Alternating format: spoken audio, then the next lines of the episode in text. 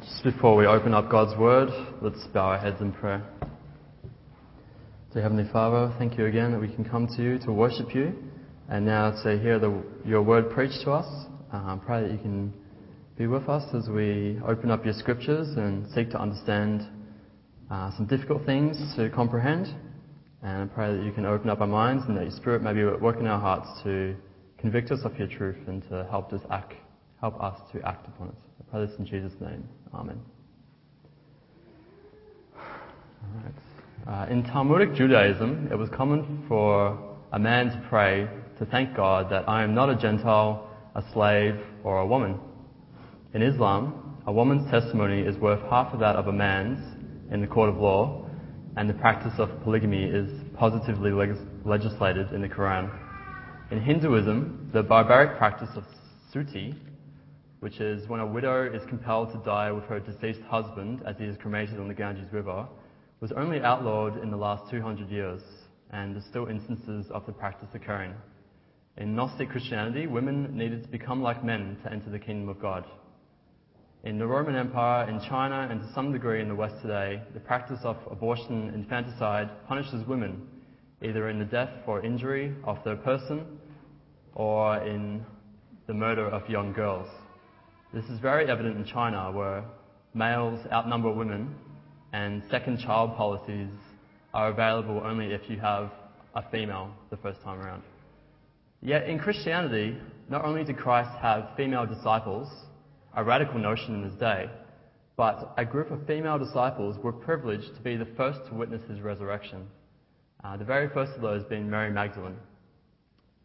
So, what we're going to look at today is um, we're going to try and harmonize the resurrection accounts, and we're going to look at some lessons that we can gain from Christ's appearance to Mary Magdalene, that being the first resurrection appearance, and see what the scripture says to us with regards to that. Uh, before we get into that, though, uh, we need to try and set the context for the events. Uh, so later on, we're going to be looking at John chapter 20, verse 11 to 18 uh, in depth. But before we get to that, we kind of have to set the resurrection in context and try and get clear in our minds exactly what order the events took place. Uh, as you probably are aware, um, the details of the resurrection come to us from five different sources.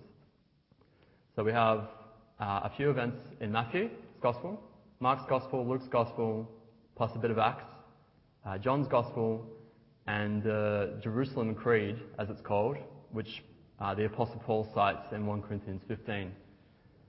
Um, so, what makes this difficult, as you also might be aware, is each of the gospel writers had their own agenda when they constructed their body of work, and they had their own communities of which they were writing to, and they didn't necessarily record all the, the small details in the same way.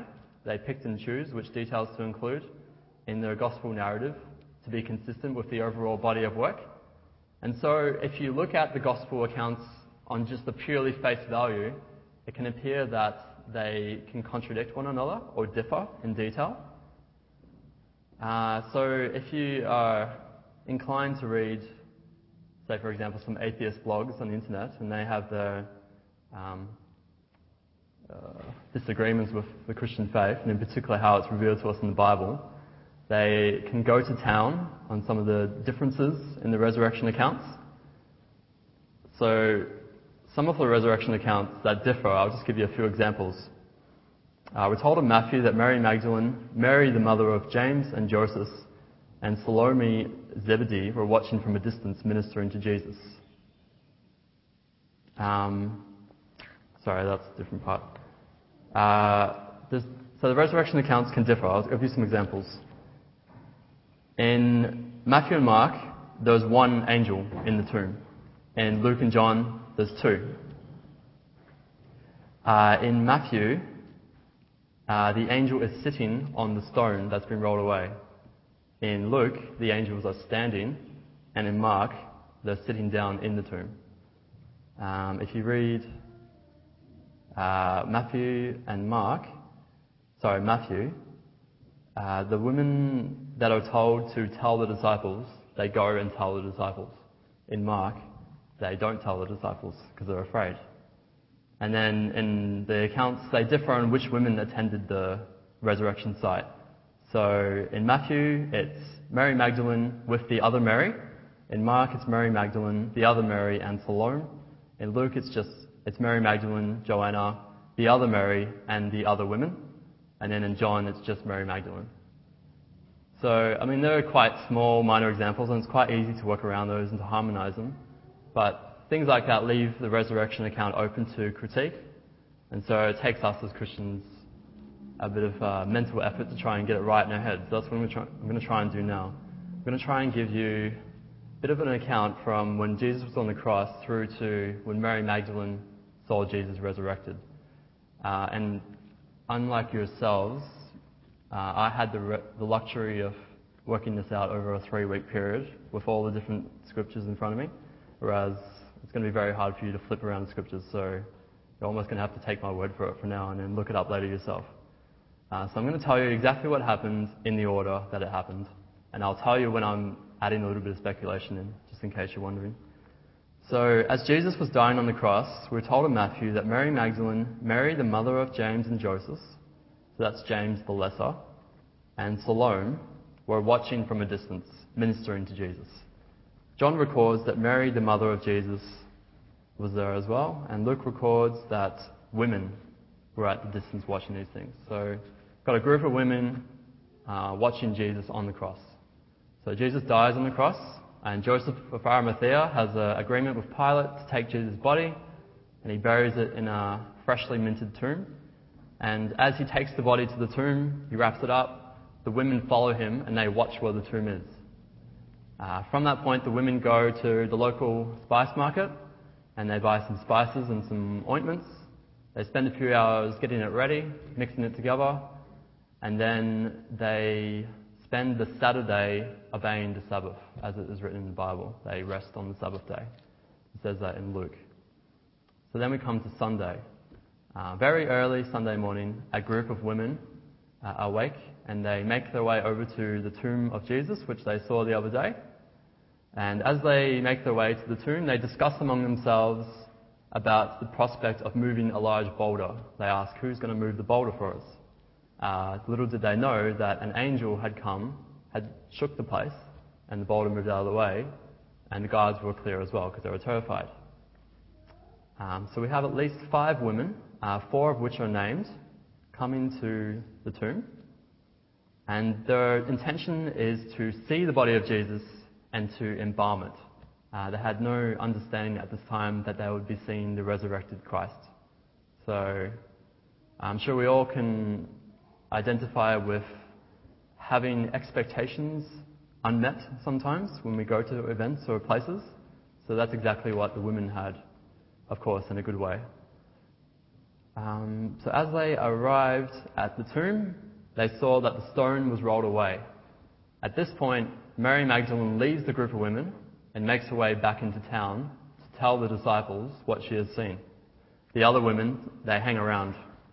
Um, all of them at this stage think the body has been stolen. So the other women are probably like looking around to see if they can find the body. It's a bit of speculation. But Mary goes back into town and she tells the disciples, the stone has rolled away. Uh, the disciples don't believe her, but Peter and John uh, have a foot race to the, to the tomb to see who can make it first and to see what's going on. Um, before they get to the tomb, the other women have made their way inside the tomb, and angels have appeared to them, and they've said to the women, the women excluding Mary Magdalene, uh, why are you looking for the dead? He is not here, he has risen. Go and tell the disciples. So the group of five or six women start to travel their way back into town, while Peter and John are making their way to the tomb, followed by Mary. So if you're confused, that's okay. Um, so it's probably about a 2k journey between where the tomb was and where the disciples were. That's an estimation based on the layout of Jerusalem and where the tomb is believed to be. And there's probably multiple pathways to get to that place. So the women didn't intersect the disciples as they made their way to the tomb, as in Peter and John. So they went different ways.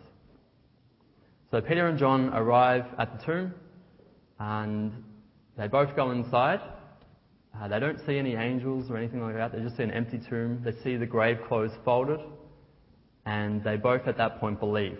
It doesn't say what they believe in, it just says they believe.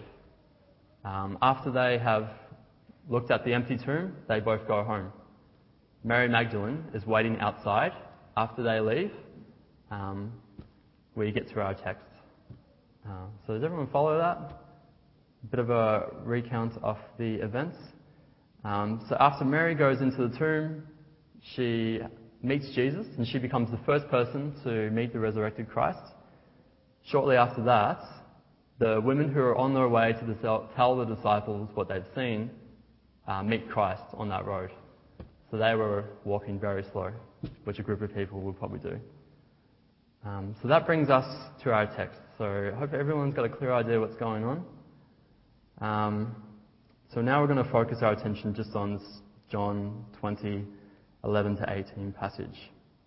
I should note um, that after you harmonize the resurrection accounts, uh, you find that they're not contradictory, but they're actually quite complementary of each other. Um, some of the details that are left out are picked up by other authors, and so when you put them all together, you get quite a full account. Um, there's still a bit of slight speculation, like my speculation over the path to the tomb. It's very minor. And um, when you synchronize the accounts, you find that there are 11 or 12 resurrection appearances of Christ. Um, five of those occurred on the Resurrection Sunday. So it was Mary Magdalene first, the women second, Peter had a private encounter with Jesus third, Fourth was the two disciples on the road to Emmaus. And then fifth, Jesus met with the ten and plus a few others. And then the next Sunday, he met with everyone else plus Thomas. Uh, and I'm not going to go through the rest for now. So if I get a chance, I might look at those other accounts at another time. But for now, we're just going to focus on Mary Magdalene. Uh, she was privileged to be the very first person to see the risen Christ and to hear him speak. And uh, we celebrate in our culture people who get to do things first, like the first man to Mount Everest, uh, Sir Edmund Hillary, the celebrated man. Neil Armstrong the celebrated man. Mary Magdalene is a celebrated woman in the history of the world. So let's look at John 20, 11 to 18 in a bit more depth. This is the passage that we're focusing on. So the obvious question is to begin with finding out who this Mary Magdalene is. So in the 1988 movie The Last Temptation of Christ, The Da Vinci Code, and Jesus Christ Superstar, Mary Magdalene is a redeemed prostitute who has a relationship with Jesus. Uh, so this has kind of skewed our understanding of who Mary Magdalene is. And we might sometimes respond to the other extreme and diminish her role as a disciple of Christ and the first to see Christ risen. Um, so, in contrast to these dubious intellectual sources, we have what we learn from Mary Magdalene in the Bible. And other than the resurrection accounts, you don't actually see a lot of Mary Magdalene in the Bible. What we know for certain is that she was not a prostitute.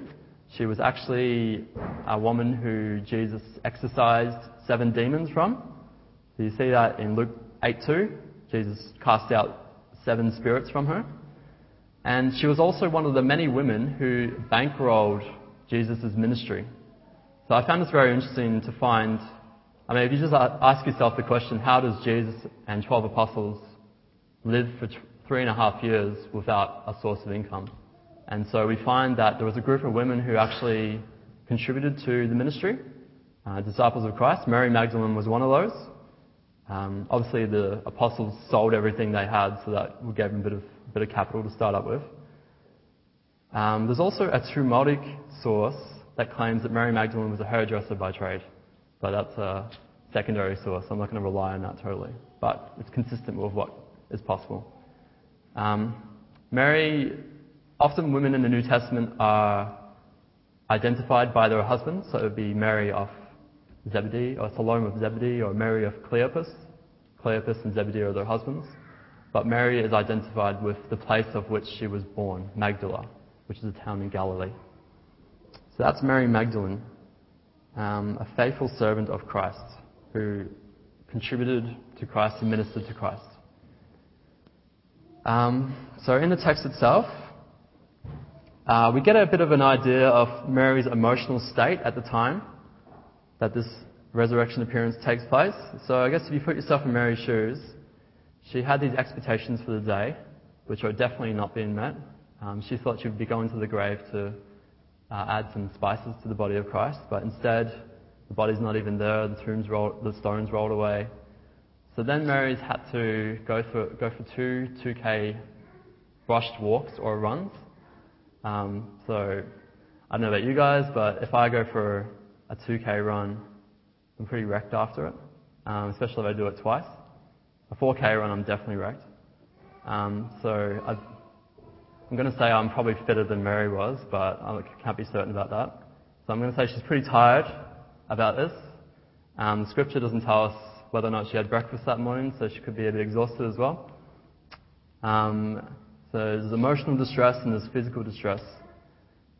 And she is crying, she's weeping, she's outside the tomb, she doesn't know where the body of Christ is, and that's the thing that she's concerned about most. And then she finally makes her way inside the tomb. So it says that in verse 11. Uh, she wept as she stooped down and looked into the tomb. Okay, so what does she see in the tomb? She sees two angels. Uh, she sees one at the head of where Jesus lay and one at the foot.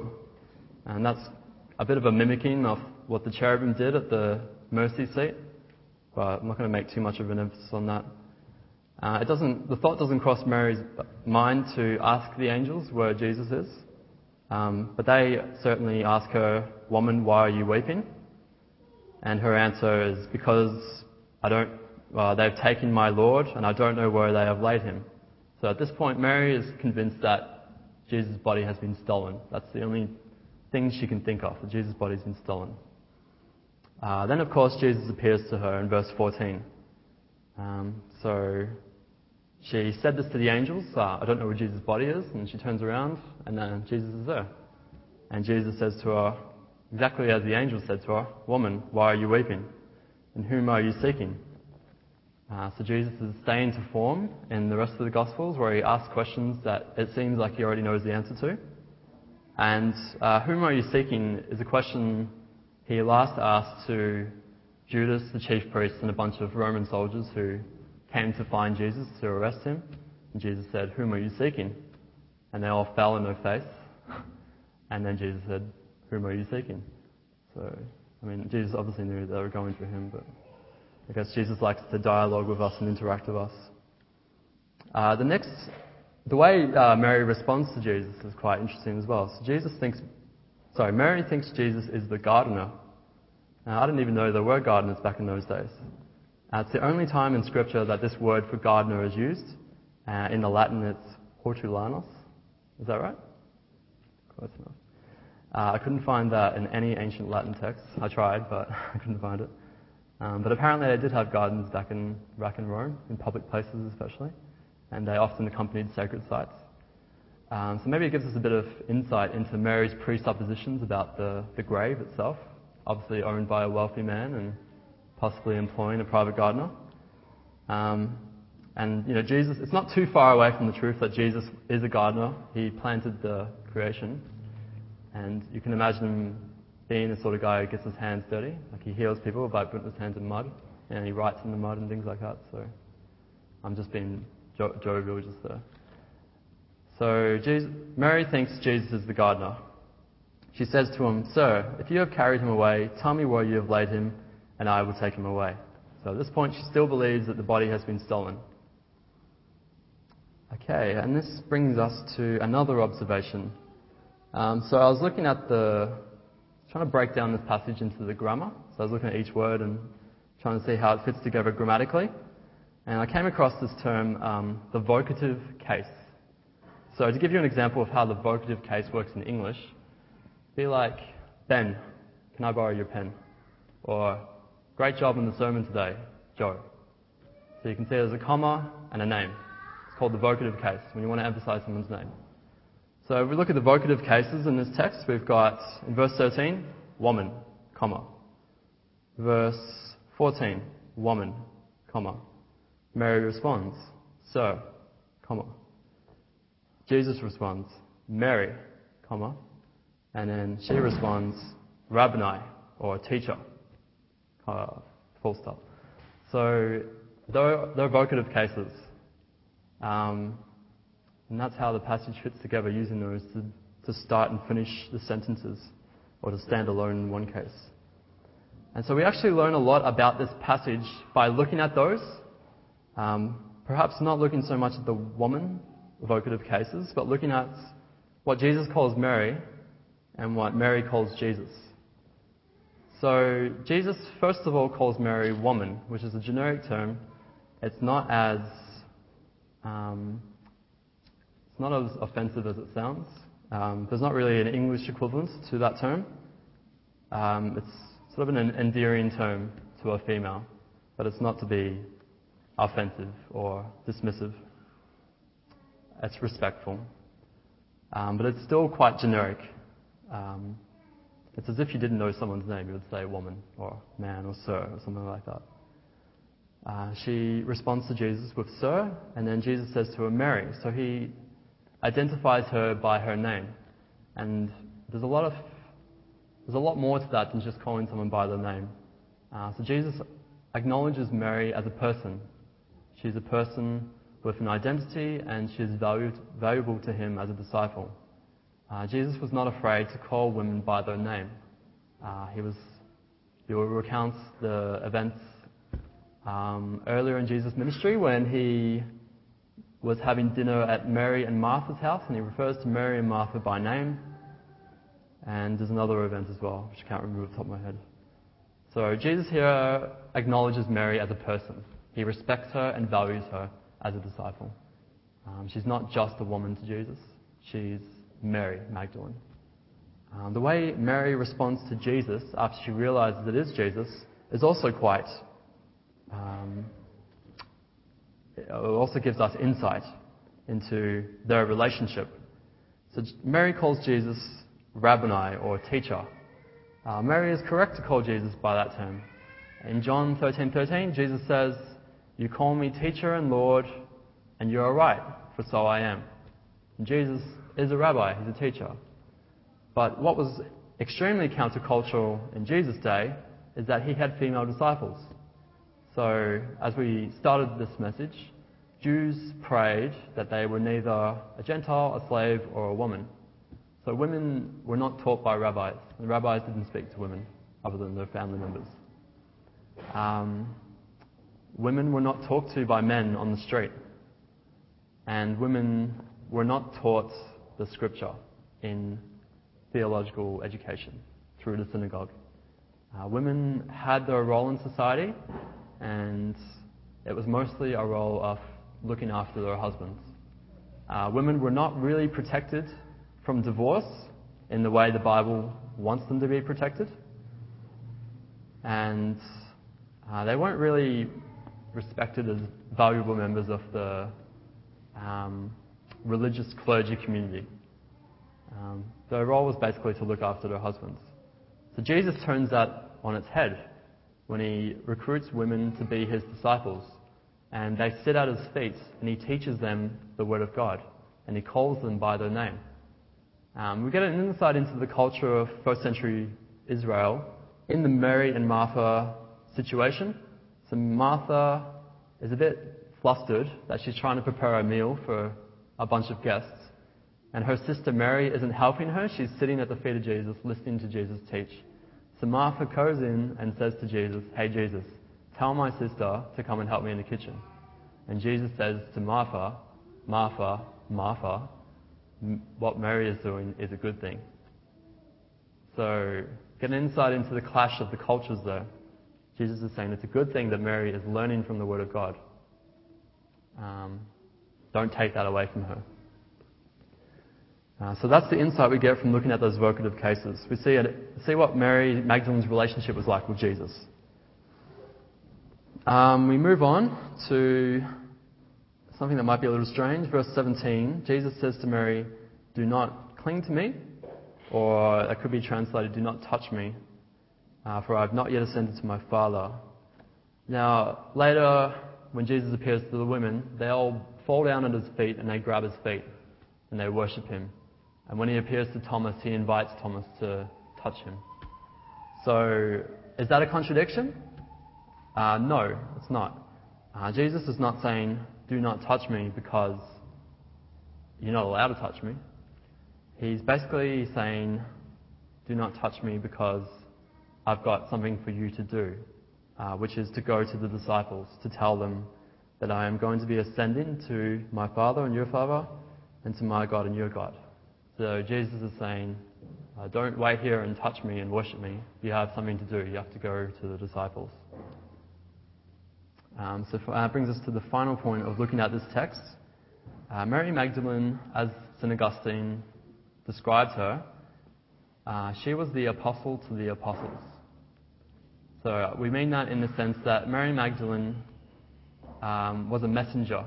God gave her a message to deliver to the apostles, and she was the chief woman to have that responsibility. Uh, the message to the apostles was that Jesus Christ has risen and that Jesus Christ is ascending to the Father. Uh, she was privileged above all other human beings to have that duty and role. Um, so we honour and respect her for that. We read in verse 18 that she obeyed Jesus and she went and did what she was asked to do. Okay, so now we have a bit of a body of knowledge. So I would like to summarize that into a doctrine. And uh, sometimes when I'm trying to find the doctrine that I can get out of a body of scripture, I turn to my usual suspect, uh, Calvin's Institutes, and I go right to the back and I look at all the proof texts and I find the verse that I'm trying to study, and then I trace that to where he has laid it out in his institutes. And I found that he laid this one under the doctrine of Christ as mediator. So Jesus Christ is our mediator. So I'll just explain that really quickly. Um, Jesus being our mediator is encapsulated in John 20, verse 17. So Jesus said to Mary, Do not cling to me, for I have not yet ascended to my Father, but go to my brethren and say to them, I am ascending to my God and your God. So my Father your Father, my God and your God. So Jesus is the mediator between the Father and parallel to that God. It's a parallelism God. Father and God. Jesus is the mediator. We access the Father and God through Jesus. And we do that because Jesus uh, came down to earth and he took on flesh. He took on Adam as flesh. He took on, he was the second Adam. He came to do what Adam failed to do, and that is obey God's commandments. Uh, Adam failed to keep the one commandment that was given to him, and Jesus kept the whole revelation of commandments that were available to him. And he lived a perfect life. He suffered for us on the cross, and when we come to have faith in Christ, he imputes that to us. Um, Jesus is an advocate for us. He sits at the Father's right hand. He prays for us, and he advocates for us. Jesus adopts us into his kingdom, and he mediates for us. Uh, without Jesus, as sinful human beings, we have, would have no right to access a holy God. But through Jesus, who is holy, uh, we can receive God's holiness and righteousness and approach the throne of God. And we'll be able to do that in a perfect resurrected body uh, in the coming of the new heavens and the new earth. So that's what we mean when we call Jesus a mediator. Um, we go to God through Christ, and God can only be approached through Christ. Christ is the appointed mediator between man and God. So that is what it generally means to be a mediator. But specifically for women, uh, what does it mean to be a mediator? Uh, we have, um, I guess, if we allow Christianity to be less driven by what's revealed in Scripture and more what's driven by the culture around us, we're likely to diminish the ability for women to access God through Christ. Uh, we see that all throughout history, and we see that in cultures outside of the Christian, Christian landscape that really subjugate and reduce the importance of women in their society. Uh, and we see that in first century Judaism, which was not biblical Judaism, it was Talmudic or Babylonian exilic Judaism. It had been transformed and skewed from what it was meant to be. Uh, we see the Jews praying, Thank you, Lord, that you didn't make me a Gentile, a slave, or a woman. Um, so women did not have access to God in the same way men did. Uh, the New Testament, uh, Jesus not only restored what the Bible teaches about that, the true biblical teaching, but he also opens up the covenant so that women can freely access Jesus. So when we turn to Galatians chapter 3, verse 28, we read, There is neither Jew nor Greek, there is neither a slave nor free, and there is neither male, male nor female. You are all one in Christ. Now, that is not to say that there is, a, there is not Jews and there's not Greeks, or there's not slaves or free. There There's certainly slaves. Uh, that there's not women or men, because there's certainly differences between males and females. Uh, you are all one in Christ Jesus. That is to say that through faith, every male and female has the same standing and relationship between God and between Christ. So, in the new covenant kingdom, which Jesus came to establish, uh, we have women who have free access to Christ. Uh, there's no gender, ethnic, ethnic, or economic boundaries that prevent us from accessing Christ. Uh, we also see, if we're looking at a bit of a theology on women, how Jesus was uh, very radical and countercultural in his day. How he had female disciples. Uh, women were the first to witness the resurrection, which is the central event um, towards the authenticity of the Christian faith. Um, much of Jesus' teaching was about women as well. He used women in parables, faithful women in parables, which again was quite countercultural to his day. Um, he gave women jobs to do. He was financially supported by women as well, which is really showing us how much God gave up when he left the throne in heaven. He was really humbled to the point where he was financially dependent on women, which again is very countercultural in his day. Um, and Jesus empowered women as well. Um, so Jesus teaches us, or restores to us, what it means to be relating to and respecting women in our cultures and our societies. Um, but he didn't do something new. He did something that should have been the case all along in Israel. Um, there were some limitations to how far a woman could go, and I guess those limitations created a culture accompanied by pagan culture to really put women down. But Jesus came to, first of all, restore that to the biblical teaching, and then to further open it with the coming of the new covenant kingdom. Um, a few other notes about women throughout the history of Christianity. Um, about two years ago, I read a book by uh, agnostic sociologist called Rodney Stark, and the book's called The Rise of Christianity in the Roman Empire. And as a sociologist, he sought to understand how Christianity went from a Jesus movement, so Jesus and a few disciples, to the dominant religion of the empire. Um, so 300 years later, uh, practically 100% of the Roman Empire were either nominal or authentic Christians. So how did it get to that point? So he tries to look at all these different things that led to that, purely from a sociological perspective, not accounting for the work of the Holy Spirit, but just looking at some basic sociological evidence that he had available. Uh, so one of the things that Christianity did to transform communities was it increased the marriage age for women. Uh, so 48% of women were married um, over the age of 18 in Christian communities. Uh, in contrast to that, about 75% of pagan women married under the age of 18, and 25% of those were under the age of 11. Um, and a lot of those women were being married to older men, and uh, there's all sorts of complications that came into that, which I don't want to discuss at the moment. So that's one way that's one reason why women were so attracted to the, to the Jesus movement or Christianity.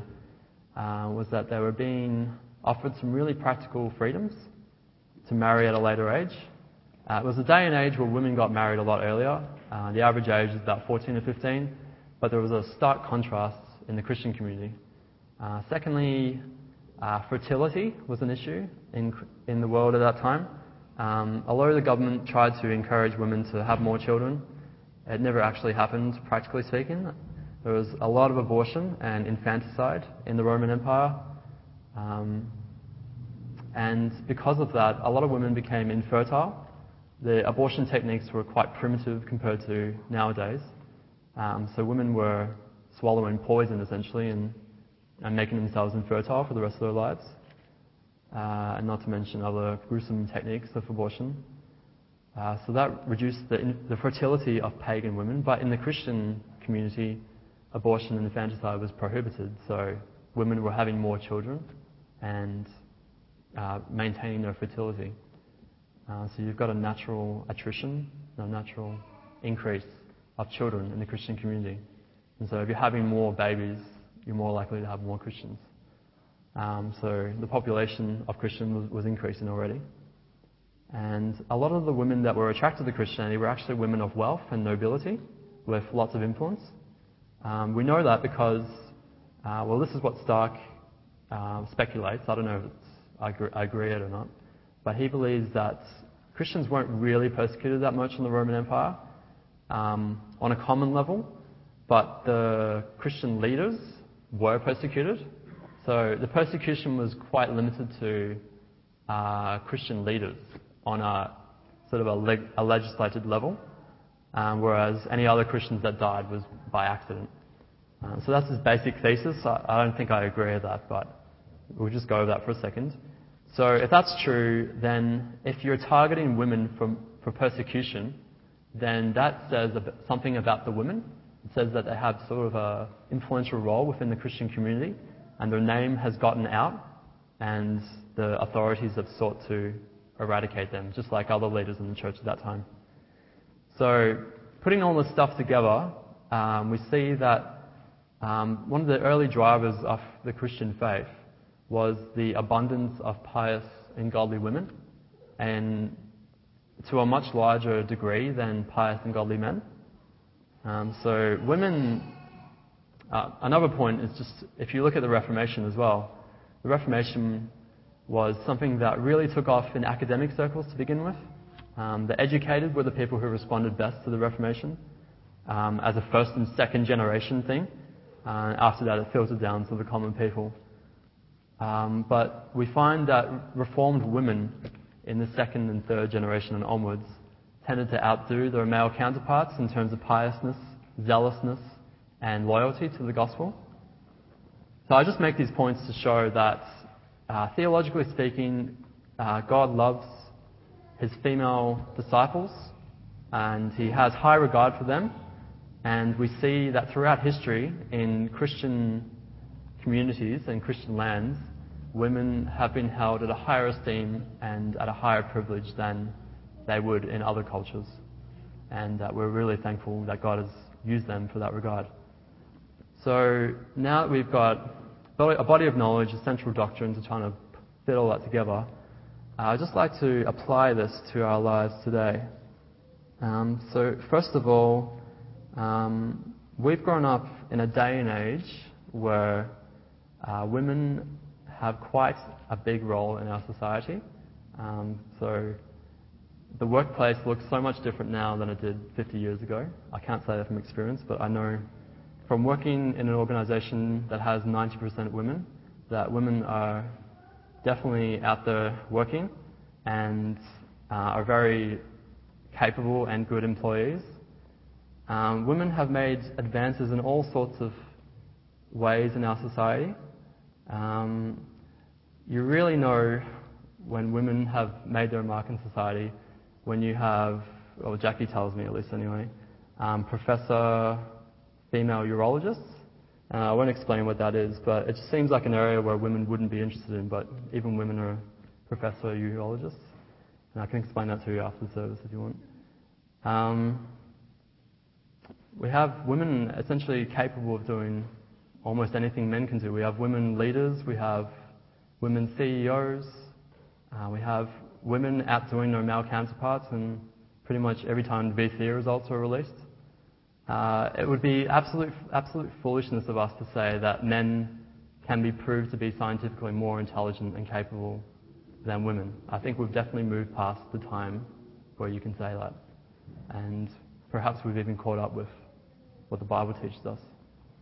Uh, on the flip side, uh, things have things in our society have made it more difficult for women. Um, so I guess there's obviously the militant feminism, which asks a woman to do everything, uh, to work a full-time job on the same level as men, and to have a family and to look after a home, which ends up being the case. Uh, we've had an increase in divorce, which often penalises the woman raising children in a single-parent household on a small wage. Um, so that is a way women have been penalised more in the last 50 years than perhaps in the past. And uh, we've already mentioned that even uh, the sex selection abortions literally wipes out a generation of women. Um, we see that the women are being objectified more in our time than perhaps any other time. And um, there's just so much pressure on women in our society. So we have two things going on. We have um, capitalism producing all these modern conveniences that make it easier for women to go to the workplace and earn a living and to be free, to be less dependent on men, um, and to be able to utilize their talents that they have. But then on the flip side, we have um, all these other factors coming in that actually bound women into these horrible lifestyles. Um, we've seen prostitution being recognised as a legitimate profession by the tax office, and the sex slave trade is definitely alive and well, even in Melbourne. There's just a lot of pressure on women from both sides. But there's advances and then there's other bad things as well. So that's what our culture tells us. So what do we learn about that from the scripture? So I think I'm just going to finish by drawing out a few lessons from this text, both for how men are to inter- interact with women and how women are to interact with men. Just trying to keep faithful to what we observe in Jesus in John 20. So we see, first of all, that Jesus affirms the person uh, of Mary, by call, which we get from when he refers to as Mary. So there's more to that than just saying her name. Uh, it's a very loaded statement. He affirms her person. So, as men, if we are to follow Jesus' lead on this, uh, we are to affirm the person of our women as well. Um, so we are to thank God for the women that He's put in our lives.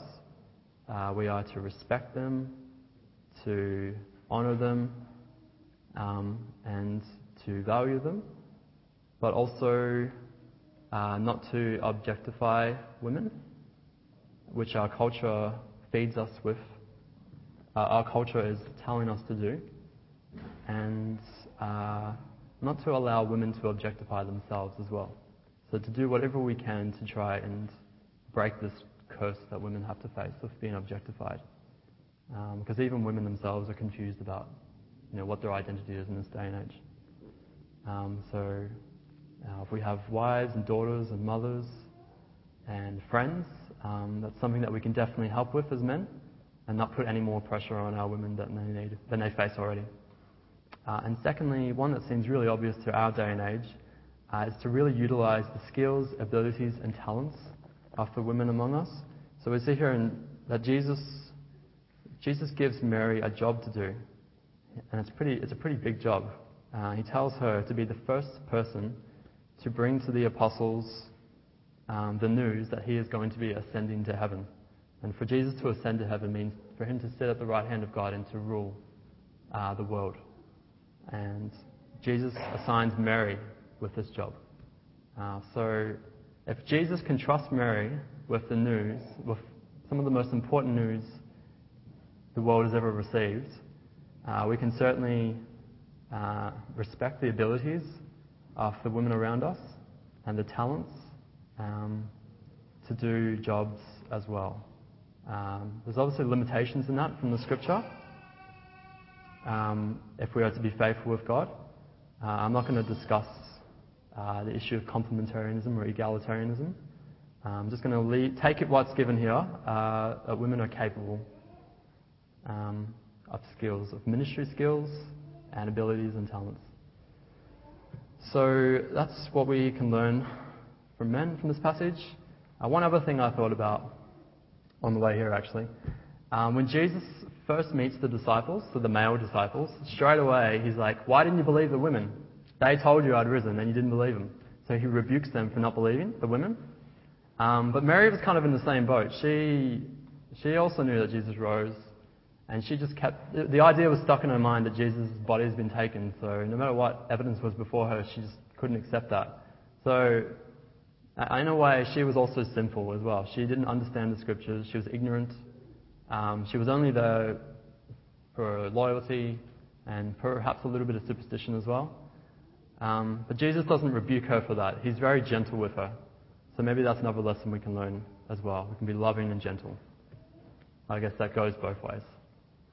Um, so lessons for Jesus from Jesus for women, and I'll finish on this. Uh, we see that the women were extremely, extremely loyal to Jesus. Uh, when Jesus was on the cross, all the men had run to their homes out of fear, but the women remained. They were the ones that stood there and ministered to Jesus from a distance. They prayed for Jesus as he was dying on the cross. They observed where Jesus was buried. Um, and without that, we wouldn't have been able to have these resurrection appearances in the way that we have. And they prepared spices for Jesus, and they were the first to visit the grave of Jesus. They told the disciples about Jesus, and they were privileged to receive the first resurrection appearances from Jesus.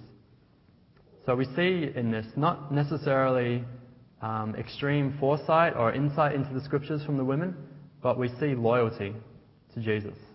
Um, so that's something that women can learn from this passage from a, a godly woman is someone who is loyal to Jesus uh, and loyal to her loved ones. Um, so that's one lesson. Uh, the second lesson is obedience to Jesus. So, in a day and age when you're given all these different messages from our culture, uh, we can learn from Mary Magdalene exactly what a biblical woman is to do, and that is to obey Jesus. So, Jesus gave her the task. He said, Don't touch me or don't cling to me. I've got something for you to do. I want you to go to the disciples and I want you to tell them that I've risen and that I'm going to ascend to be the king, the judge, and the mediator between God and mankind. Um, she didn't hesitate. She didn't stay on his feet and hang on. She got up and she went and did the job. Um, she obeyed what Jesus commanded her. And so that's a valuable lesson, not just to women, but to everyone. That when Jesus tells you to do something, then you do it. Uh, Jesus is the king, he is the mediator, He is the judge, He is the, the giver of the law. And when Jesus tells us to do something, it's our duty to Him as redeemed believers to obey Him. So that's the lessons for men and women from this text. Uh, I'm just going to have a closing point. Um, the authenticity of the resurrection is probably increased by the situation where women were the first witnesses of Christ, if I was to make up a story in that day, I would not have written uh, women to be the first witnesses of Christ. If I was trying to win Jewish people over to the Christian cause and I was to manufacture a story, I wouldn't be writing about uh, women to be my first witnesses, to be the apostles to the apostles, and to be the people who delivered the good news. Uh, in that day and age, something like that probably would have skewed the reliability of the Christian testimony. Um, so I guess we thank God that the resurrection is not something uh, man could have ever thought up themselves, just like many other things of the Christian faith. And I thank God that He did use uh, godly and devoted women to deliver us the most amazing news that Jesus conquered death, rose from the dead, and would be ascending to rule from his throne. So I praise God for the life of Mary Magdalene and the many things that we can learn from her. And I pray that we can continue to um, value her as someone that we can learn from. So let's finish up our service today by singing. I'll give Jen a bit of time to come up. One of my favourite hymns of all time, uh, be, Lord Be My Vision. So that's 419.